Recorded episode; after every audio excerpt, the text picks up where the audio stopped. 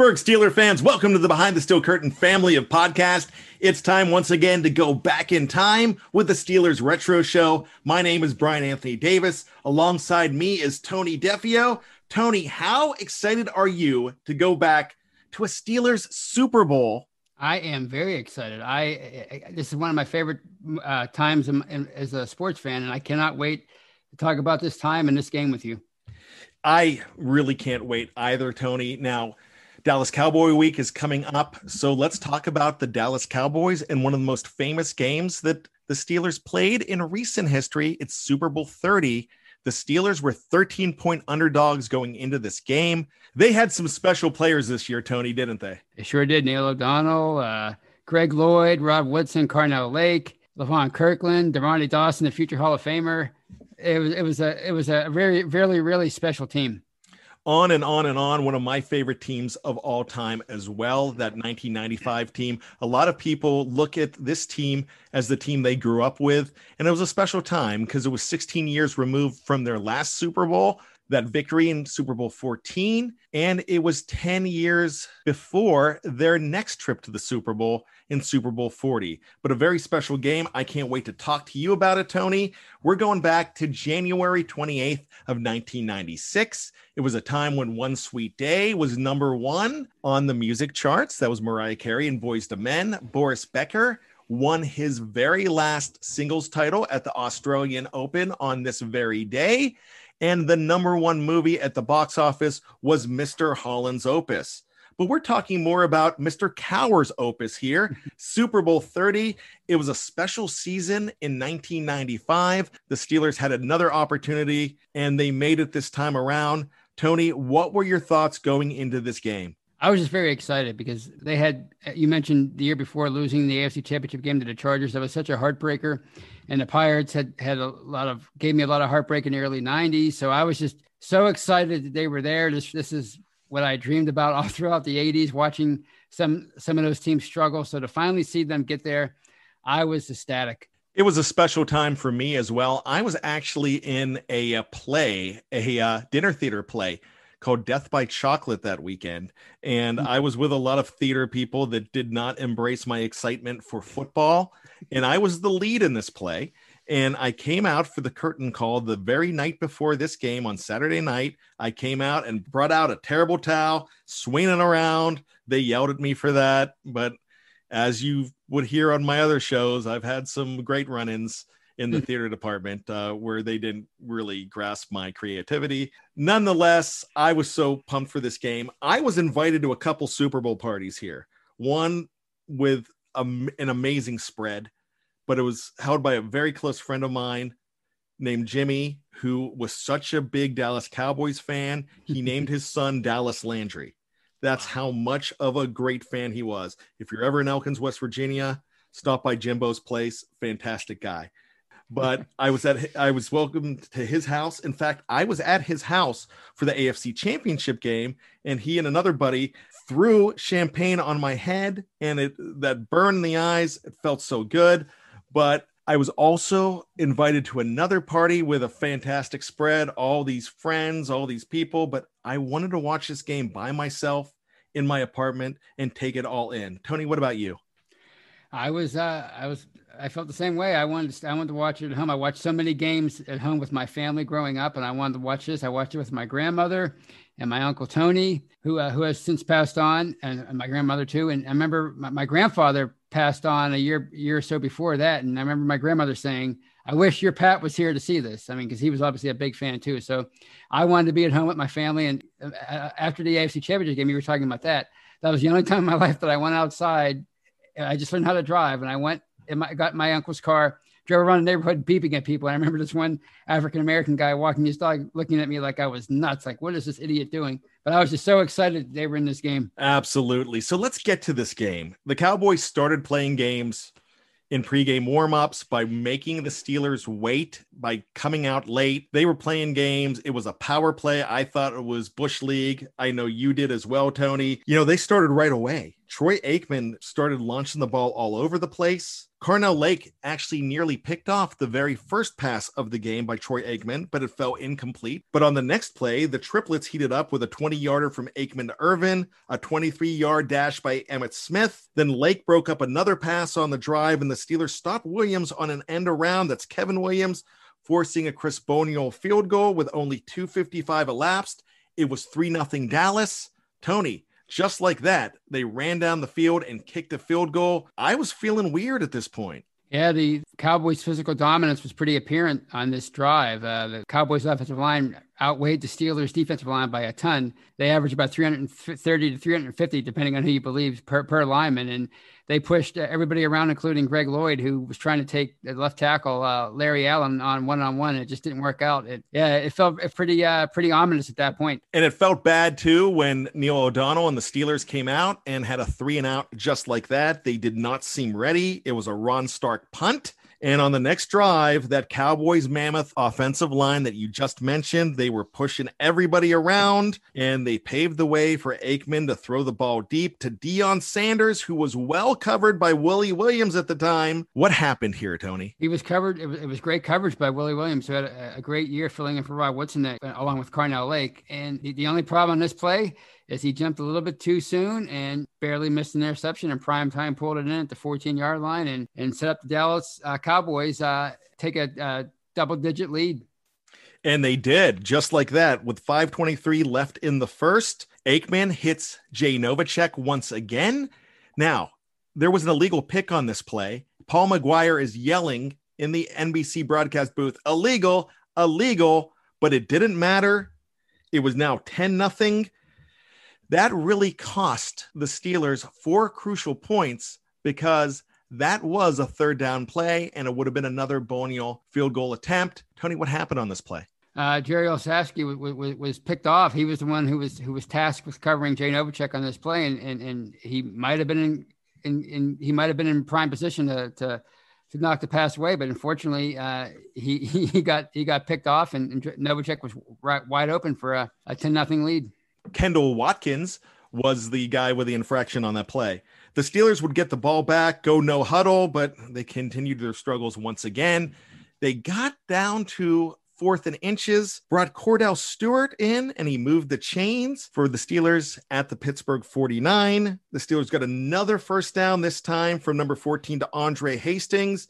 But a sweaty ball from Dermontti Dawson sailed over O'Donnell's head for a loss of 13.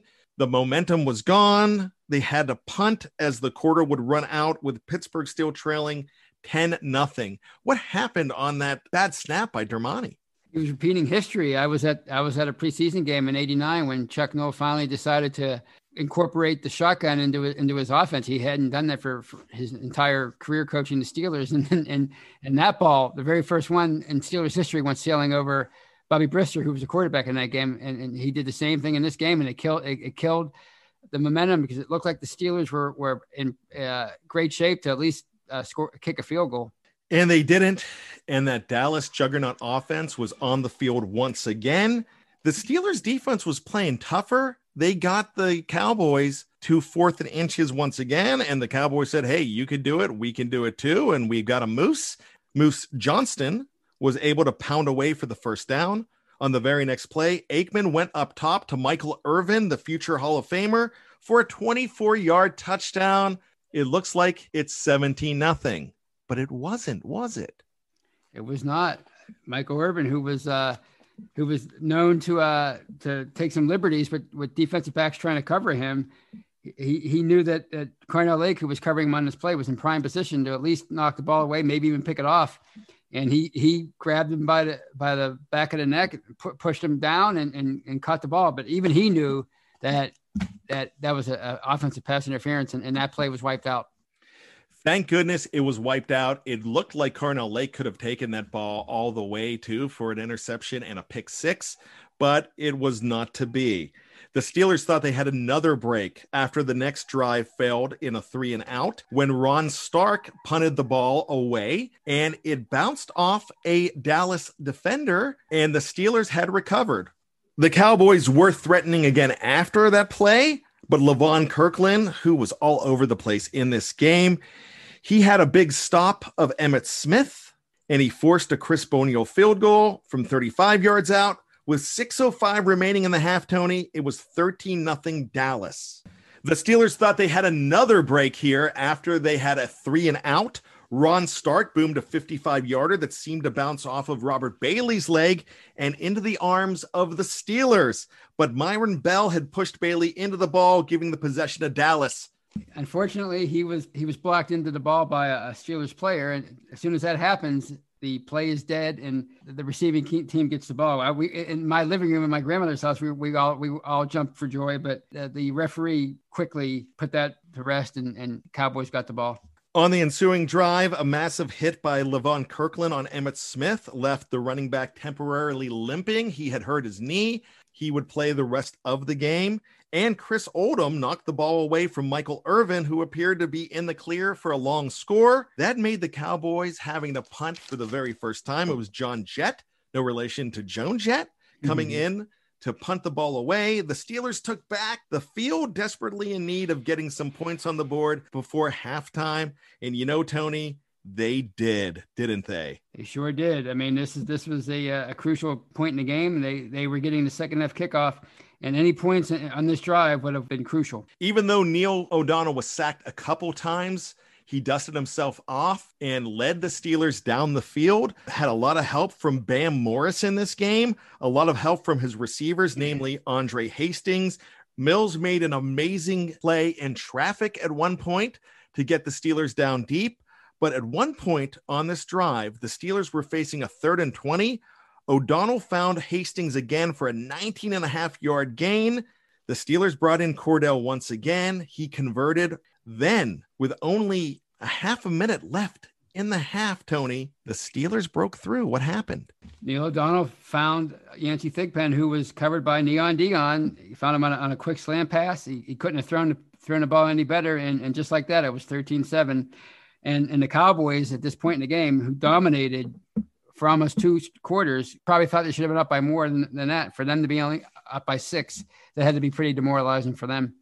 Momentum was such a factor in this game, especially going into halftime. The score was 13 to 7. We're going to talk about that second half right after this on the Steelers Retro Show. Welcome back to the Steelers Retro Show. My name is Brian Anthony Davis. Alongside me, Tony Defeo, as we talk about the Steelers and the Cowboys Super Bowl 30 on January 28th, 1996. A very special time for both of us. Tony, did you enjoy the halftime show with Diana Ross? I sure did because I was so excited that Pittsburgh, as bad as the Steelers played in the first half, or, or as well as the Cowboys played in the first half, for them to only be down by six and getting the second half kickoff, I would have enjoyed any musical genre at that point. I was so excited. So, were you thinking at this time that there ain't no mountain high enough as Diana Ross escaped Sun Devil Stadium in a helicopter and the Steelers were about to get the second half kickoff, Tony? I sure did. I sure did. I, I, I might not have been thinking that before the game started, but at this point, momentum was on their side and and they had so many great comebacks throughout the course of that year uh, that, that, was kind of kind of uh, part of their their identity. So I, I, I was pretty confident at that point. The, the big bad Cowboys did not scare me anymore after after one half of uh, football. Absolutely. So Boniol kicks the ball off. No chance for return as it sails out of bounds. The Steelers get the ball at the 40 yard line. They really couldn't capitalize, though. Bam Morris had a great 10 yard run and a 15 yard reception on that series, but they got to the 47 yard line and they tried to go for it, but they got down to the 37 yard line. And instead of going for a 51 yard field goal, Bill Cowher chose to punt the ball away and only netted 13 yards. Tony, I thought this was a bad decision. What were your thoughts? I thought it was deflating. I thought they should have either kicked the field goal or, or, tried to go for it. I mean, they, they he went for it twice in the first half on fourth and, and short. So uh, if you're, you know, what's thirteen, what's thirteen yards at this point in the game? I think I think you're you have to. It, it, there's no tomorrow in this game. You go for it. You, you try to get your team points something. Uh, you trust your defense, even if you don't, if, if you miss the field goal, you trust your defense to to get the ball back. So I think they, I think they should, he should have been more aggressive on on on this occasion. And he really should have because what was going to happen next was going to be as equally deflating, if not even more. So John Jett punted the ball again. The Steelers get the ball back, and then it happens, Tony. Despite his offensive line picking up the blitz, Neil O'Donnell panicked on his own 36 yard line. He threw the ball to nobody except Larry Brown, who was awaiting at the Cowboy 36 yard line. Brown took it all the way back to the 18. It was devastating, a devastating blow. After the reception by Irvin, Smith pounded it in from the one yard line. It did not appear that Smith got in, but the refs allowed it.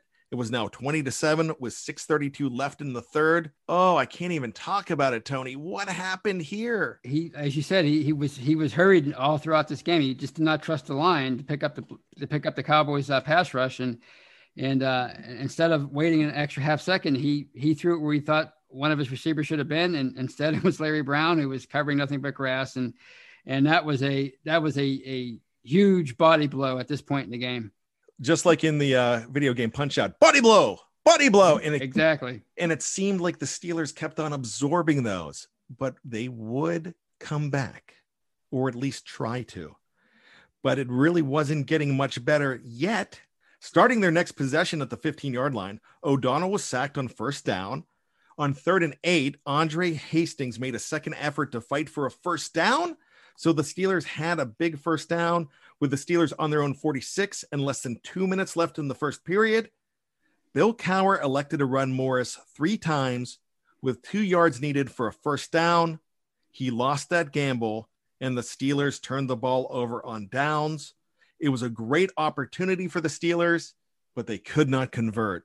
Tony, you must have felt miserable at this point, like nothing was going to go right for your black and gold. Yeah, it was. We're already late into the third quarter by this point, and and Paul Maguire was pretty pretty emphatic that they should have been more creative in this game. This was the year that Chan Gailey, who was a receivers coach, uh, implemented the the four or five receiver set, and this would have been a great time for them to to to go to go to that instead of trying to to just uh, bludgeon uh, the Cowboys with with Bam Morris three straight times. And it was a chance now for the Cowboys to put the game away, but the Steelers defense definitely came to play. Greg Lloyd almost intercepted a pass on second down from Troy Aikman. Then Rod Woodson making his triumphant return from that devastating week one knee injury against the Detroit Lions that kept him out for the entire year. This was his first game back, and he had a big knockdown of a ball headed towards Michael Irvin. So the Cowboys had to face another John Jett punt starting from the 20 and following a completion for a first down to Ernie Mills and a four yard run by Bam Morris. The third quarter ended, Tony, and it looked like the Steelers, who were still down 20 to 7, were trying to claw their way back. To start the fourth quarter, the Steelers had the ball on their own 35 and were looking for more. Bam reeled off a 12 yard run, and then the Steelers got lucky. How lucky did they get here, Tony? Oh, uh, Ernie Mills fumbled after after making a great catch, and and it looked like the Cowboys were poised to recover it because it, it, was all all uh, white and silver at that point. But out of nowhere came Mark Bruener, who was the only Steeler in, in the area, and he he pounced on the ball to, to keep the Steelers drive alive. Yes, they did. Scott Case really pounded him on that play. He was all over the place for the Cowboys as well as the ball popped free, but they got lucky. And then O'Donnell said, All right, guys, it's time for me to start heating up. He kept finding guys like Bam Morris, Andre Hastings, Yancey Thigpen, Ernie Mills, John L. Williams, and then he was sacked by Charles Haley, which it seemed like he was sacked so much in that game. He was only sacked four times in this game, twice by Haley and twice by Chad Hennings, but it seemed like a million to me. Instead of a touchdown, Norm Johnson connected on a 46 yard field goal to make the score 20 to 10, but the Cowboys were about to get the ball back. But were they, Tony? They were not because they were about to get hit in the in the mouth with Bill Cowher's maybe the most famous call of his career when he called the surprise onside that Deon Figures would recover at the Steelers 47 to give the Steelers to keep the Steelers uh, dreams alive. It was amazing to watch the highlights on that because he was such a young, energetic guy. He was going crazy. He was uh, going after the line judge during the commercial, saying, "Great call, wasn't it? That was a great onside call, wasn't it?" He's like, "Yeah, great call, coach. like, go away. I can't talk to you." The guys in the broadcast booth, um, Enberg, who Dick Enberg, who I absolutely love, um, Phil Simms and Paul Maguire knew all about this because apparently Bill Cowher told him yeah, we're going to do this in the game. but yeah. it was a surprise to everybody else. Deon Figures, he covers that ball. The Steelers have amazing life. They got to capitalize on it, Tony. The time was running out. They were still down by 10 points at, this, at this point in the game. And, and maybe three points weren't going to be enough. A, a, a touchdown was critical at this point. O'Donnell was sacked again, but he dusted himself off and connected on two straight passes to Hastings. The next play was a pass to the right side of the field to Ernie Mills, and it may have been one of the most devastating plays of Super Bowl 30. Just nobody realized it at the time. Mills caught his eighth ball from his quarterback, but he got cracked by Larry Brown and his knee was twisted underneath. Tony, he would end up tearing his ACL. How devastating was this for the Steelers?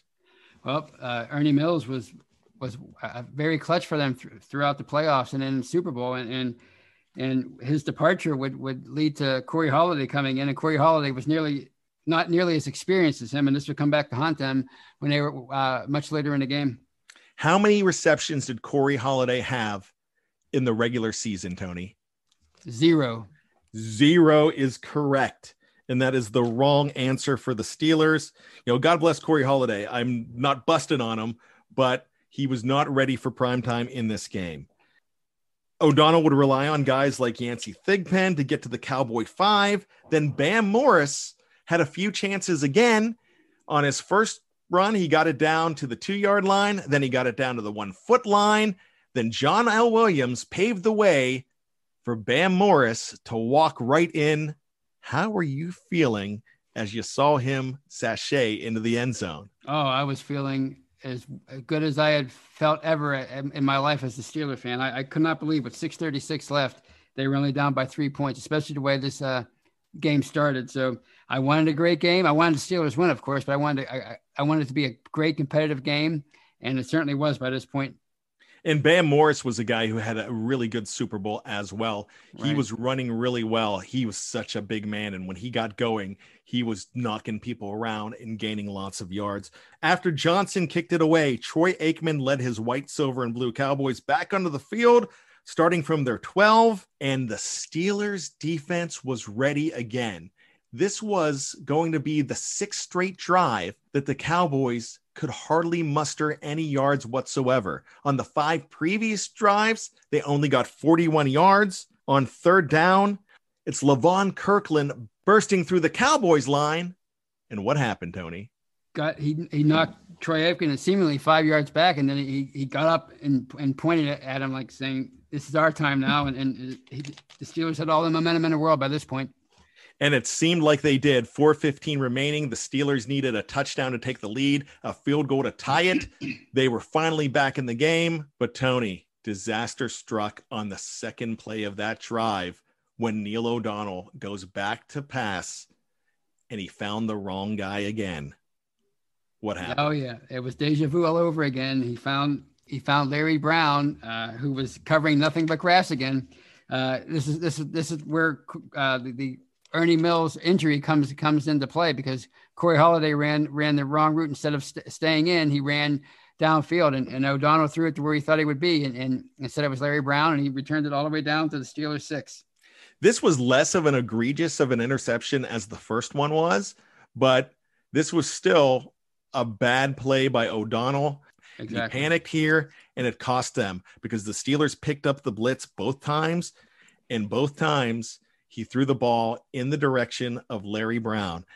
So after that, John L. Williams knocks him down at the six yard line. It was a big return. The Steelers sideline is yelling, hold them to a field goal, hold them to a field goal. Could they hold them to a field goal, Tony? They could not. Uh, Smith took it in. Uh, speaking of deja vu, he took it in and uh, gave made the score 27 17 and pretty much dashed the Steelers' dreams at that point. Yeah, they did. I mean, it's 27 17. They get the ball back with 343 left, but you know, back in 1996, that's hardly any time at all. They uh, they took two minutes off the clock on a fourth down play with a couple guys wide open. O'Donnell was hurried, threw the ball towards John L. Williams. It fell incomplete. That was pretty much the game. Cowboys would try to run out the clock. They ended up having to punt with 14 seconds left, but it was all over. But the crying at this point, Tony, uh, I was devastated, but I actually felt really good about my Pittsburgh Steelers in this game. Yeah, I mean, after years of, of dominance by the NFC in the Super Bowl, uh, the Steelers were, were 13, 13 and a half point fair, uh, underdogs in this game. And for them to make it a game, and, and it kind of felt like the end of Rocky One when uh, Rocky had uh, Apollo on the ropes as the bell rang. It's kind of how you felt uh, about this game. You felt like if there was another quarter to go, they would uh, they, they would have prevailed, but it just wasn't meant to be. I I taped this game on, on uh, VHS and I wrote uh, wasn't uh, what, what could have been on, on the on the cover. That's that's that's how I felt about this game. It was one of those games that really cemented my Pittsburgh Steeler fanhood and my love for William Laird Cowher as he's walking off the field, hugging his late wife now, Kaye Cowher. God bless her soul, and his daughter Megan he looks at them and says, Sometimes you win, sometimes you lose, trying to almost hold back tears. Mm-hmm. I get choked up every time I hear him say that. The fans are saying, Good season, Bill, as he runs into the uh, tunnel. Yeah, absolutely. It was it was a special time in my life. It, was at that point it was it was the most fun I, I had ever had watching any team do anything in in, in Pittsburgh sports. And uh, you mentioned that that scene with with his wife and his, daughter Megan, and they, they would pay that off ten years later when he would greet, he, as, he said, my, my four girls at, at, the end of Super Bowl 40, they all did the high five. So they kind of, they kind of paid that off 10 years later, um, all older and, and, and all realizing how important this was for, for their husband and their dad. Absolutely. So, uh, Tony, the Steelers lost this game, and this is the first game that we've done on the retro show that the Steelers lost. They're not all going to be perfect but this is a very memorable game and one that really, really shaped the Pittsburgh Steelers. And I think it shaped that Super Bowl 40 win 10 years later. So I got to tell you, this is a game that, even though it's bittersweet for me, it's a special game, Tony. Absolutely. Mean, any anytime a team makes it to the Super Bowl, that's a special year. Yeah, it, it, it's it sucks that they when when you lose, but but you know you, you uh if you can make it that far it, it's a testament to the uh, just a, spe- a great season that you had. And, and they were three three and four at one point in that in that season. And for them to rebound the way they did and, and recover and get those extra three yards that everybody wanted them to get from the previous AFC championship game and make it all the way to the Super Bowl it's something that I'll never forget. And it's my favorite non Super Bowl winning season I've got a few of them 97's one of them 2002's one of them 1984 and 1989 are definitely one of them, but this is my absolute favorite. You know, you're not always going to win the Super Bowl. The best teams, the Steelers and the Patriots, have only won it six times each out of 55 times. So that's how special it is just to be in the Super Bowl, like you said, Tony. So thanks so much for going through this game with me. I know it was tough at some point, but it really could have been special. It just wasn't to be, like you said absolutely but but it, it, was it was a again it was a, it was a great exciting year and and and it's something i'll never forget for Tony Defeo, my name is Brian Anthony Davis. This was the Steeler Retro Show. We will be back next week with another fantastic Steeler game from yesteryear. But until then, fans, be good to each other and remember the great times of Steelers past.